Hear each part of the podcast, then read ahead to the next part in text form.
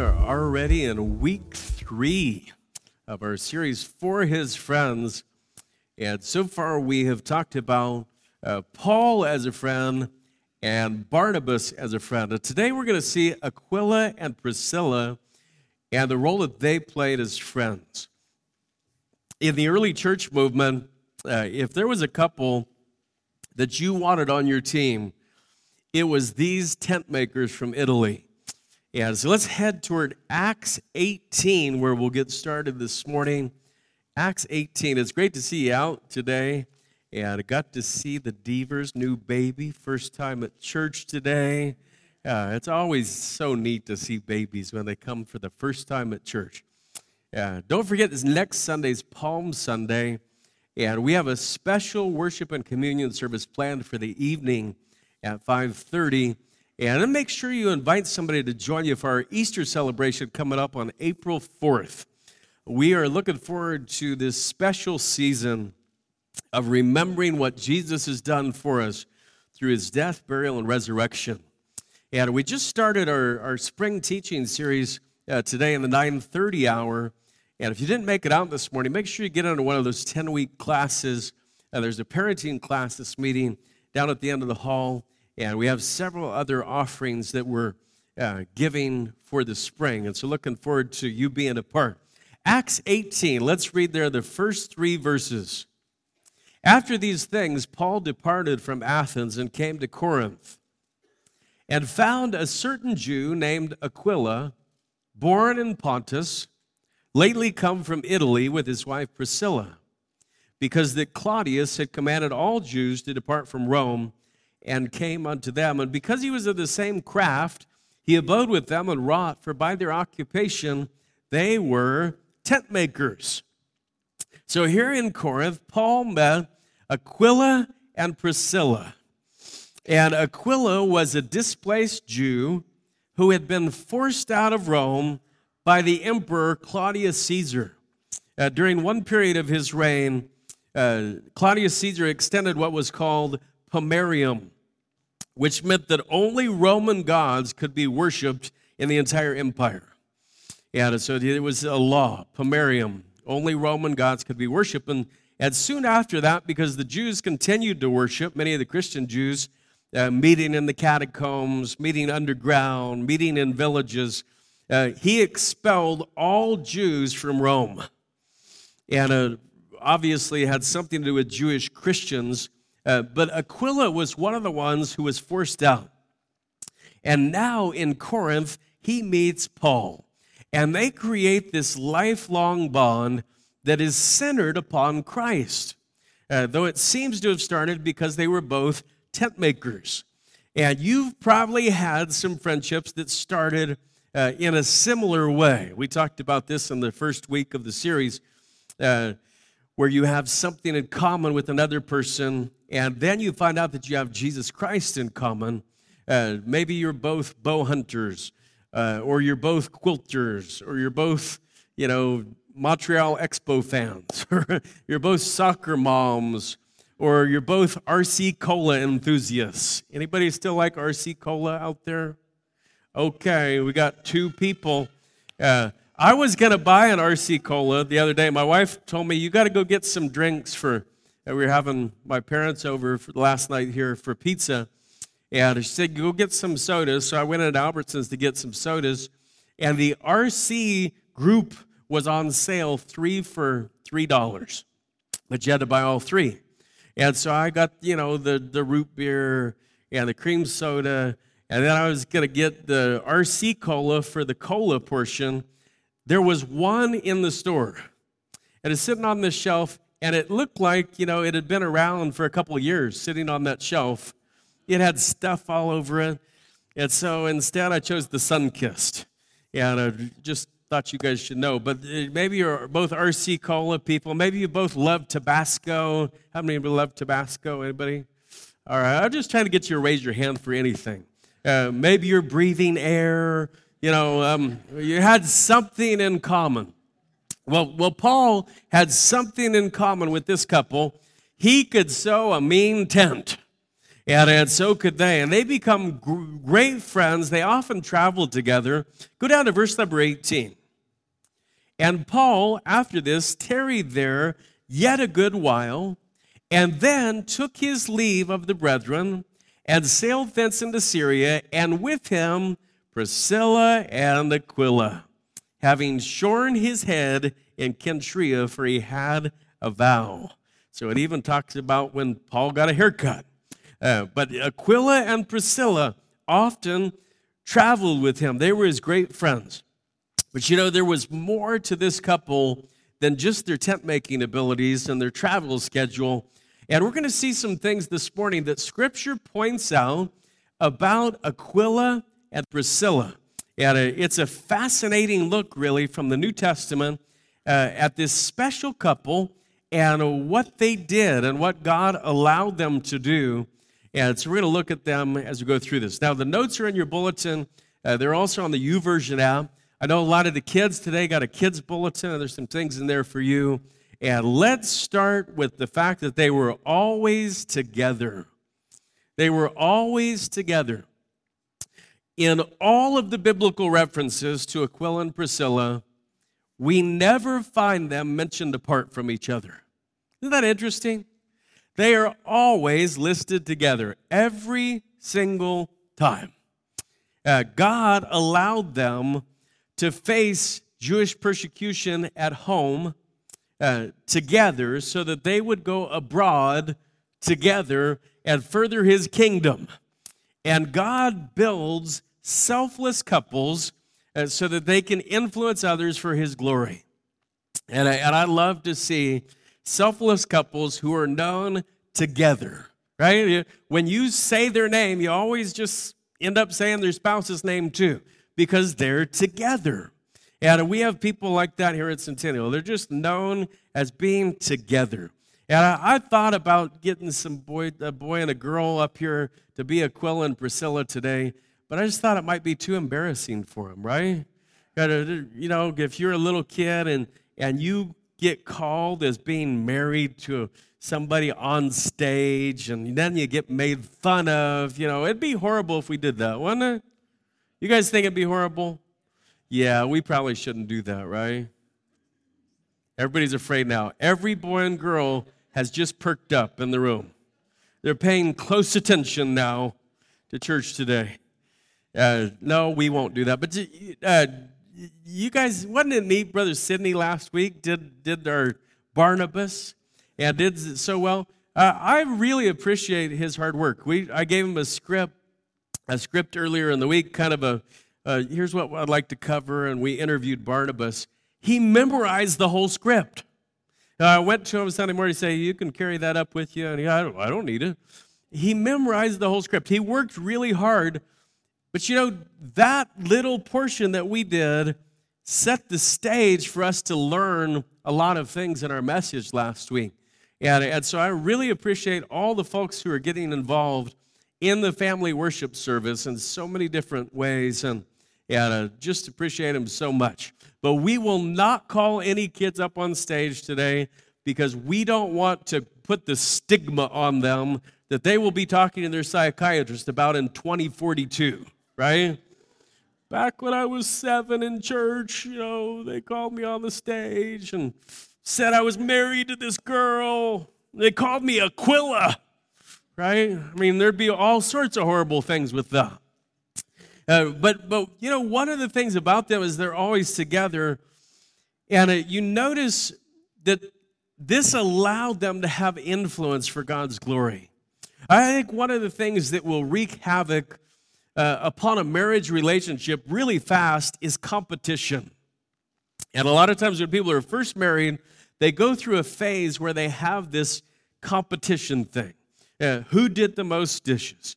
Who changed the most diapers? You know, uh, who vacuumed last?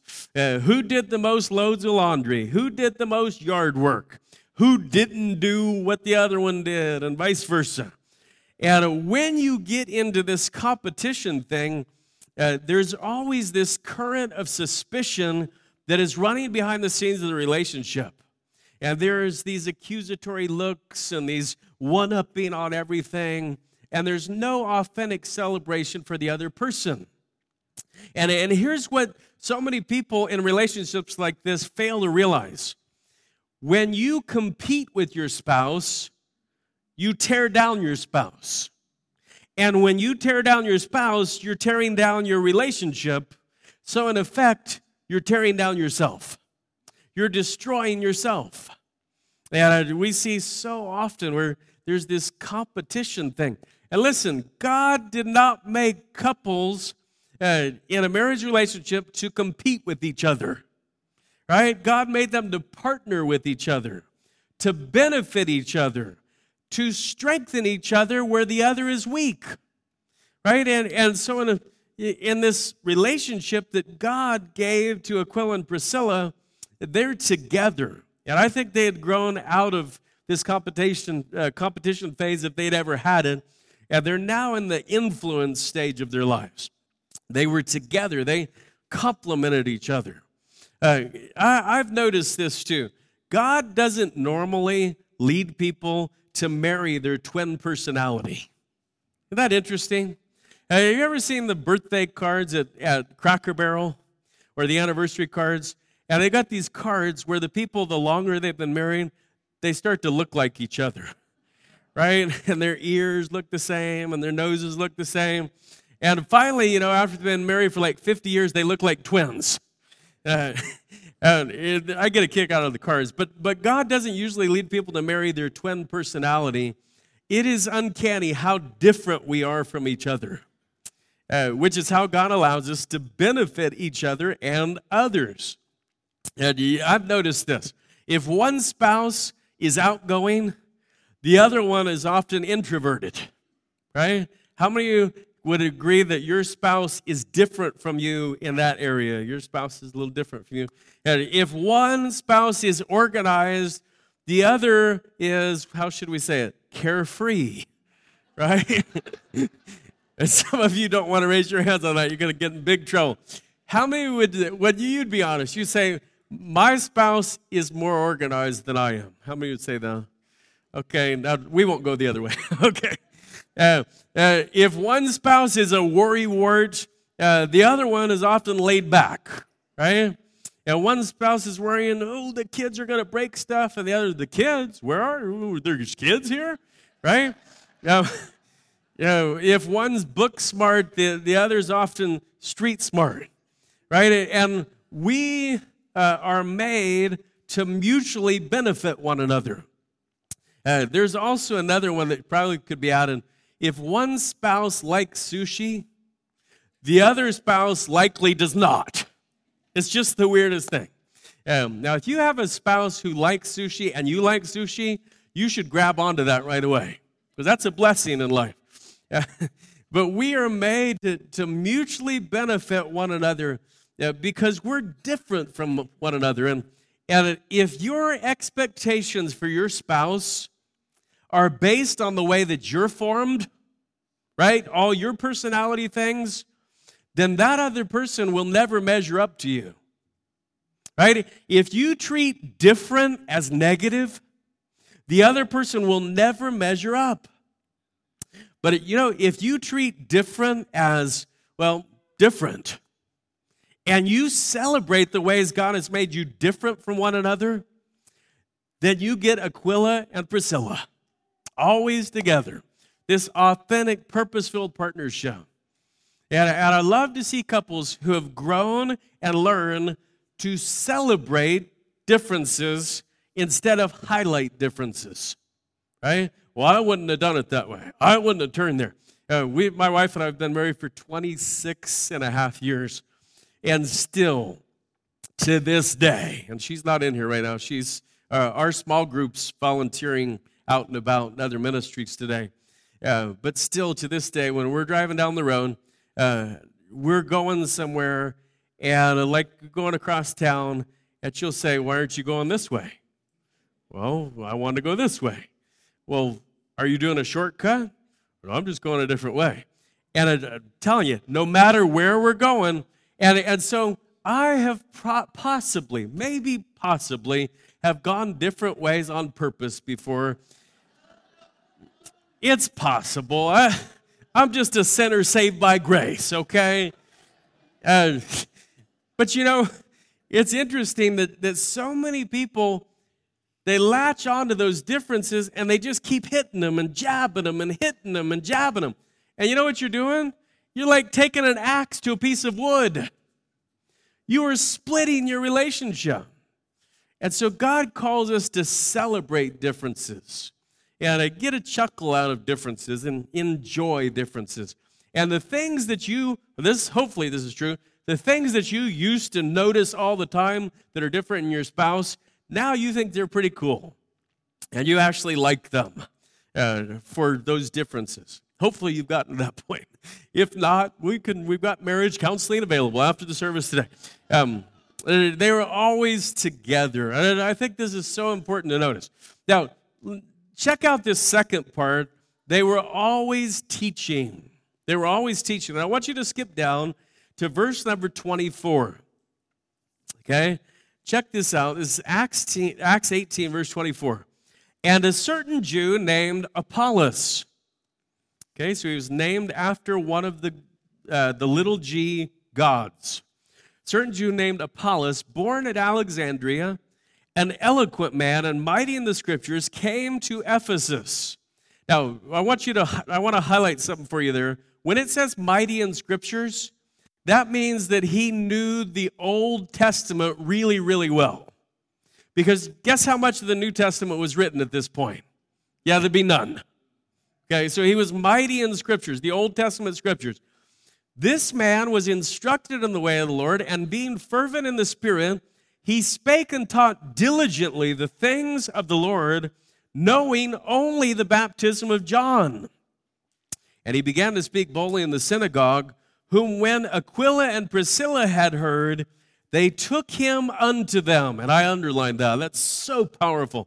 They took him unto them and expounded unto him the way of God more perfectly.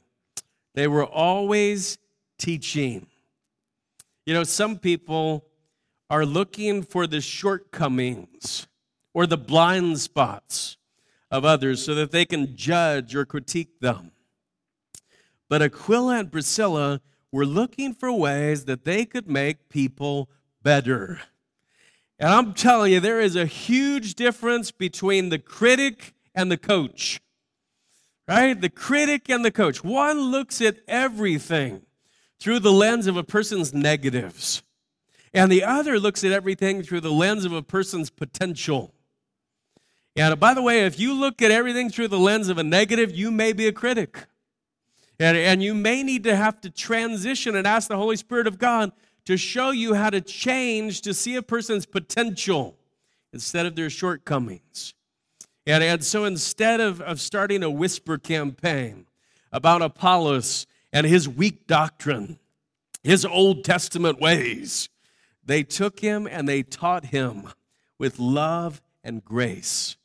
And they moved him forward from the, the baptism of John to understand who Jesus was, why he came. And he's baptized, spirit filled, and goes and does this amazing work. You know, if, if you look for another person's faults, you're going to find them. You are. And, if you act like another person having faults is a major revelation, then you have bought into the cultural stupidity that we see around us every day, where people are getting canceled for indiscretions that are the same or slightly different than the ones of the people who are canceling them right? It's happening all around us. Well, I'm holier than you because I've never done this. We don't own Dr. Seuss books at our house. Right? And we, we've got this cultural thing that's so dumb.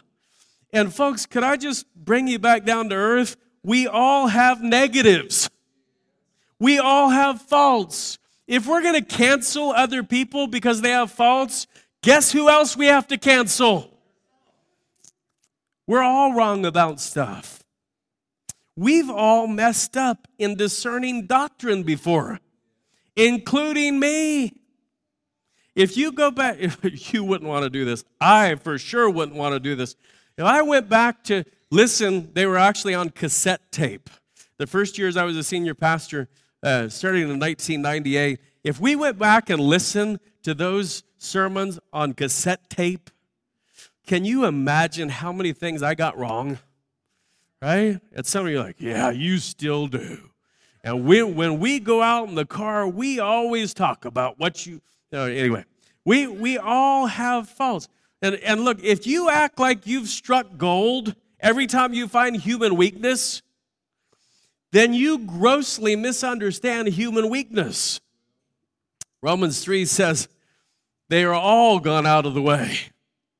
They are together become unprofitable. There is none that doeth good, no, not one. Now, I want you to look at the result of Aquila and Priscilla's coaching. This is so awesome. Look at verse 27. It's talking about Apollos. And when he was disposed to pass into Achaia, the brethren wrote, exhorting the disciples to receive him, who, when he was come, helped them much which had believed through grace. Now, I want you to take, take the phrase you underline in verse 26, they took him unto them. Now, compare it with the phrase that I want you to underline in verse 27 help them much which had believed through grace. Wonder where he learned that, right? Aquila and Priscilla took him unto them, and they helped him. Now he's helping them much which had believed through grace, for he mightily convinced the Jews, and that publicly, showing by the scriptures, once again, the Old Testament scriptures, that Jesus was Christ. Apollos was showing Jews all around the area from the Old Testament that Jesus is the Messiah. You say, Pastor, you can show from the Old Testament that Jesus is the Messiah? Yes, you can. He is the Messiah. Yeah, you go ahead and read Isaiah 53 and you tell me that's not talking about Jesus Christ. Jesus is the one who was wounded for our transgressions and bruised for our iniquities. The chastisement of our peace was laid on him, and by his stripes we're healed. I'm telling you, Aquila and Priscilla, they enhance the influence of Apollos because Christian love builds up instead of tearing down. Christian love coaches instead of critiquing. And, and the weird thing about fault finding is that the people who make it their life mission uh, to, to find fault always seem to miss finding their own faults. Isn't that crazy? Like they can find fault anywhere except in the mirror. You know the guy or the gal who can instantly and efficiently find things wrong with every person but themselves. Now, you go to lunch with them, they can break down the negatives on the waiter. All right, you go to the car dealer, they can break down the negatives on the car salesman that they've never even met before. But they can't spot a huge log sticking out of their own eye. I'm using Jesus analogy there of people who try to get a splinter out of somebody else's eye when they have a tree trunk sticking out of theirs. They have all the answers on parenting other people's kids and teaching other people's classes and pastoring other people's congregations. Woe unto us. Don't get comfortable in the cynic's chair. You will end up miserable. I've watched people who are critical, have a critical spirit, and it doesn't get any better. They just get more bitter over time. They don't get better over time, they get bitter over time. And I love seeing how Aquila and Priscilla viewed other members of the Christian family. They treated them like they were members of the same team. Imagine that. Instead of like they were in competition. And so the relationship they had in their marriage, that partnership, being together, it's the same relationship they had with the people of God. If you get into a relationship war, it's bad for you. If you get into a war with other Christians about how goody two shoes of a Christian you are, it's never a happy ending. Okay? There's no Christian in this room that's better than any other Christian. We are all equally unprofitable without Jesus Christ in our lives. And if you get that through your head, there won't have to be any checkmark systems about how often you went to church and how often you read the Bible and how much you gave and how much you did this or that. We're all children of God in God's family. And if we take this attitude that Aquila and Priscilla had, uh, it, it's going to lead to this next thing always treasured. Always treasured. The impact that Aquila and Priscilla had on the life of Paul is evidenced by his special references to them in his letters to two different churches and in his second letter to Timothy.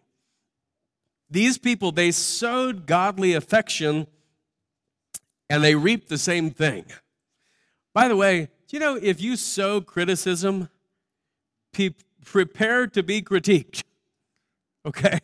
If you sow love and compassion and camaraderie, then God's going to bring it right back to you. I like what it says in Ecclesiastes Cast thy bread upon the waters, and thou shalt find it after many days. You know, give portions out to people, and that portion's going to come back to you. Now, we don't give to get, it's just one of the byproducts. It's one of the blessings God gives to us. Look to Romans 16, and let's see this first reference uh, that Paul makes to Aquila and Priscilla. And I want you, as we read this, just to see if you think that there's an outflow of Christian love here.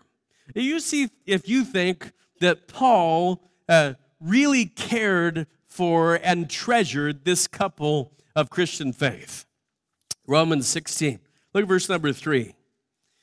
Greet Priscilla and Aquila, my helpers in Christ Jesus, who have for my life laid down their own necks, unto whom not only I give thanks, but also all the churches of the Gentiles. That means there's every church that Paul had ever been to should thank Aquila and Priscilla. That means if we knew the whole story of what had happened in their lives, that everybody in the Christian realm should thank Aquila and Priscilla for their investment in Paul's life. Likewise, greet the church that's in their house. Salute my well beloved Epaenetus, who is the first fruits of Achaia unto Christ. Okay, so that's Romans. Now, I want you to go to 1 Corinthians 16. Can you guys do, do that? You still moving through 1 Corinthians 16, last chapter in the book of 1 Corinthians. Right at the end of the first letter here. Look at verse number 19. The churches of Asia salute you. Aquila and Priscilla salute you much in the Lord with the church that is in their house. So here we have Paul writing to the church at Corinth, and while he's writing scripture, guess who's there with him? Aquila and Priscilla, supporting him. There, there's a treasure of their faith that's being shared with other people. Now, finally, go to 2 Timothy chapter 4. Okay, can you do one more? 2 Timothy chapter 4. And I want you to notice what Paul tells Timothy in the last letter that he ever wrote. 66 AD, he's about to be uh, killed by Nero. And he writes this to Timothy, verse 19 Salute Priscilla and Aquila and the household of Onesiphorus. So he's still thinking about these guys. He treasured them. And you can see the mutual affection that was shared by Paul and Aquila and Priscilla. And you have uh, individuals and couples like that in your life. And uh, I'm going to give you a, a, a three tiered qualification system about receiving advice. Okay? People to treasure. Here, here they are. You might want to write this on the back of your notes or somewhere. And it's really easy system, right? People who love God. Okay? Why would you take advice from people who don't love God? Doesn't make any sense. People who love the local church. Okay? Why would you take advice from people who hate your church? And people who love you unconditionally. That means they love you whether you listen to them or not. Okay? So, those three things people who love God, people who love the local church, and people who love you con- unconditionally. They don't have any angle. They're not trying to sell you something. They're not looking to get anything from you. They're not watching you through a magnifying glass to find your negatives so that they can leverage them for themselves. They're real. They genuinely care about you. And by the way, there's a good lesson in this. And I, have already said it, I'm going to restate it for you. Don't spend much time on the advice of people if you aren't sure about their love for God, their love for the local church, and their unconditional love for you. Why would you listen to somebody who doesn't genuinely have your best interests in mind? It doesn't make any sense. Some of the worst decisions people make, you know where they get advice from? People they haven't seen for five years who message them something on Facebook. Like, why in the why? What did you? Well, we we went and bought this because you know we, and they don't have any good reason. We went and made this decision. Listen, uh, there are people here who love God and love the local church and love you. Maybe you should talk to them. You know why we don't talk to those people? Because we know that they'll tell us the truth and we don't want to hear the truth. We want somebody to validate our stupid decisions. Right? Isn't that weird as human beings? When we make stupid decisions, we can't just make them on our own and be happy about it. We have to actually get somebody to validate it for us. Well, I know another Christian who did this, and so that's why I did it. Okay, you know what you're doing? Validating your stupidity. That's all you're doing. Find people who love God, the local church, and you unconditionally. There are a lot of Monday morning quarterbacks in Christianity who are more than willing to tell you how to do better in life, but they may not truly care about you as a person. And we really, really don't need any more told you so people in Christianity. We don't need any more people whose only goal is to be right about stuff. To be able to say, well, I warned them. You know what we really, really do need? We need some more Aquila and Priscilla types who show forth the treasures of God's grace through authentic relationships. People who are always touching lives. And that's our fourth part of the message. People who are always touching lives. We read in the passage there in 1 Corinthians 16 that they had a house in their church, or they had a church in their house. They had a house in their church. But both ways, you know, it goes both ways. It, it, uh, it's interesting that 1 Corinthians 16 agrees with the information we saw in Romans 16 that uh, they had laid down their necks for Paul's sake and they had a church in their house. The church that is in their house, uh, it's interesting. We find that Aquila and Priscilla were actually first century small group leaders. That's what they were. They were first century small group leaders. See, New Testament churches met both publicly for corporate worship and house to house. Uh, Acts 2 says that they met in one accord in the temple and breaking bread from house to house. How do you know they couldn't meet in one house, Pastor? Well, because the day before, 3,000 souls had been added to the church. Okay, Acts 20 says that they met both publicly and house to house. How do you know that they couldn't meet publicly in, uh, in a house? Well, because by that time the church in Jerusalem had over 100,000 people in it. And I'm pretty sure there's no house in the world that would hold them. And that's the model from Jerusalem forward public gathering for worship, private meeting for the purposes of the church that when you consider the five purposes given by Jesus to the church, they are worship, love the Lord your God with all your heart, love your neighbor as yourself, that's ministry, go into all the world with the gospel, that's evangelism, right? Bring them into the fellowship of the church through baptism, teach them to observe all things. And uh, so that's discipleship. So you got worship, evangelism, fellowship, discipleship, ministry. And you could experience worship in a gathering like this, right? You could experience evangelism in a gathering like this as we present the gospel like we will next Sunday uh, and talk about what Jesus has done for us and invite people to salvation. You know what you can't experience in a crowd like this? True fellowship. ministry, discipleship. Now, there's some discipleship taking place, but, but it's not all the way, it's not full. And, and for those church purposes to work, you have to, uh, it's interesting, the Bible says you have to know other people and you have to be known by other people. It can't be superficial, right? It can't be, uh, you know, Jim wears a Seahawks jacket. Oh, you're a Seahawks fan? That's not fellowship. Okay, that's noticing that somebody has a Seahawks jacket. That's all that is. Fellowship happens around the purposes of the New Testament church. And for fellowship to happen, you have to meet in circles instead of just rows where somebody else talks to you.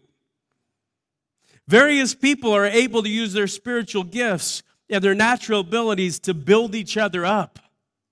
You can go and minister together as a group. Uh, we have groups that minister every Sunday that are not in church today because they're ministering in other parts of our, our church. And, and there's this spiritual accountability that grows between people in these relationships. And, and listen, it doesn't have to have any formal name like small group or life group or community group or support group or Bible study group or whatever. It can just be an organic group that gets together for spiritual purposes. But you'll note in the scriptures that every single healthy church either is a cell group of 20 to 40 people or it's made of cell groups. Every single one of them. And Aquila and Priscilla had one of these groups in their house. And I don't imagine that it was just a gathering for tent makers. I don't think it was just a place to share the latest gossip. It was a gathering for building up believers and winning unbelievers. And we always find Aquila and Priscilla touching lives together. And we're blessed with some people of influence in this church body. Uh, some influence as individuals because God has blessed them to do it just that way.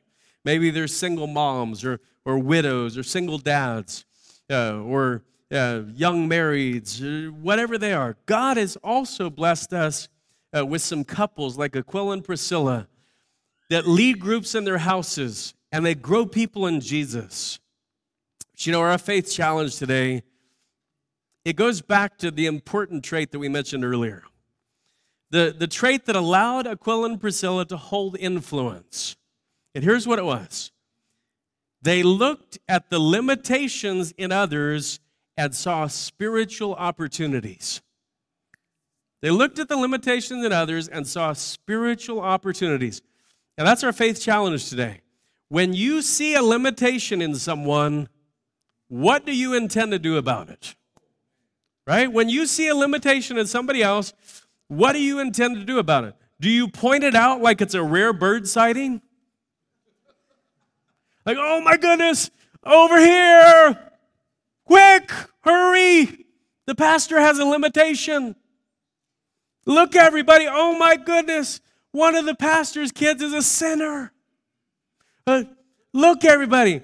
Come over here real, real quick. Look what this person at church did. Or do you spend time on your knees asking God how you can help teach and guide and love and move another person forward. And here are two people who knew Paul probably better than anybody else. They dwelt with him. How many of you understand that when you dwell with people, you get to know all of their limitations and quirks? Right? I, Paul probably didn't squeeze the toothpaste the right way. Just saying, he probably messed that thing up royally. But, but they found ways to bless Paul in spite of whatever limitation they had seen because they loved God and they loved the church and they loved people unconditionally. And that's the kind of influence you want to pay attention to. That's also the kind of influence you want to be. It takes a change in perspective. We all have the capability of seeing differences in others and viewing them as negatives. We all have the capability of being cynical and critical. And it takes spirit filled believers to handle the limitations of others with the grace of God. Right? I can't tell you how many people over the years since I've been a pastor, you'll go, they left church, they didn't come back, and you'll see them, what happened? Well, we found out there were some fault, people with fault over there at the church. Like, oh, you got to be kidding me, right?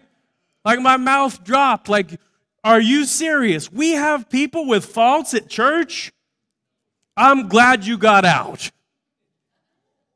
Like, literally. I'm glad you got out because we don't need any more stinking hypocrites over at our church. We need people who have faults and they know they have faults, not people who have faults and can't ever figure out what theirs are. Only the people around them. Did you see what she said? Did you see what they did? Oh, I found out that he was just a man of clay. Well, you're darn right. He's a man of clay because we're all people of clay. And it takes spirit filled believers to handle the limitations of others with the grace of God, knowing that we have plenty of limitations of our own. And so here's my question What do you intend to do about the limitations you see in other people? It's an important question. And the answer will determine your influence for God. Because if you determine to take other people's limitations and leverage them for something in your own life, God can't use you as an influence.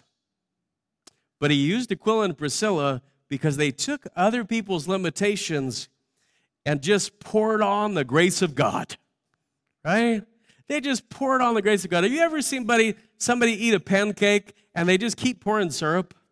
Like they take one bite and then they pour more syrup. And then they take another bite and they pour another thing of syrup, right? How many of you are syrup pouring people, right? That's what we got to do with limitations. Just keep pouring the grace of God on it again and again and again. And you say, they're wasting the syrup. You can't waste the grace of God. Do you left too much syrup on your plate. At our house, I'm accused of being the peanut butter Nazi. And I've been accused uh, this by my, my sweet daughter, Autumn, because when we have pancakes, she liberally puts the peanut butter on her pancake before she liberally does the syrup. And if I caution her, say, no, Autumn, you got too much peanut butter, she'll give me this look like one of the original Nazis. I mean, yeah, Dad, how dare you question my peanut butter usage? Right? It's kind of like this with the grace of God. There can't be too much. You just keep pouring it on. It is a limitless supply. You can't overdo grace when it comes to other people. But sometimes we withhold it because we're the judge. Well, they don't deserve the grace of God, uh, but you do. See, this limitless supply of offering grace is a key component to having influence in the lives of others. Let me pray with you. God, thank you that we could come to this place today and just allow the grace of God to pour over our negatives, our deficiencies, our wounds, our scars, our bad intentions, our humanity. And I pray that when we see a limitation in someone else, that we would treat it in a way that Jesus would treat it. That we would treat it with grace and love. And that we would continue to pour grace into the lives of others instead of leveraging, leveraging their weaknesses for own gain. Well, thank you for it in Jesus' name. Amen.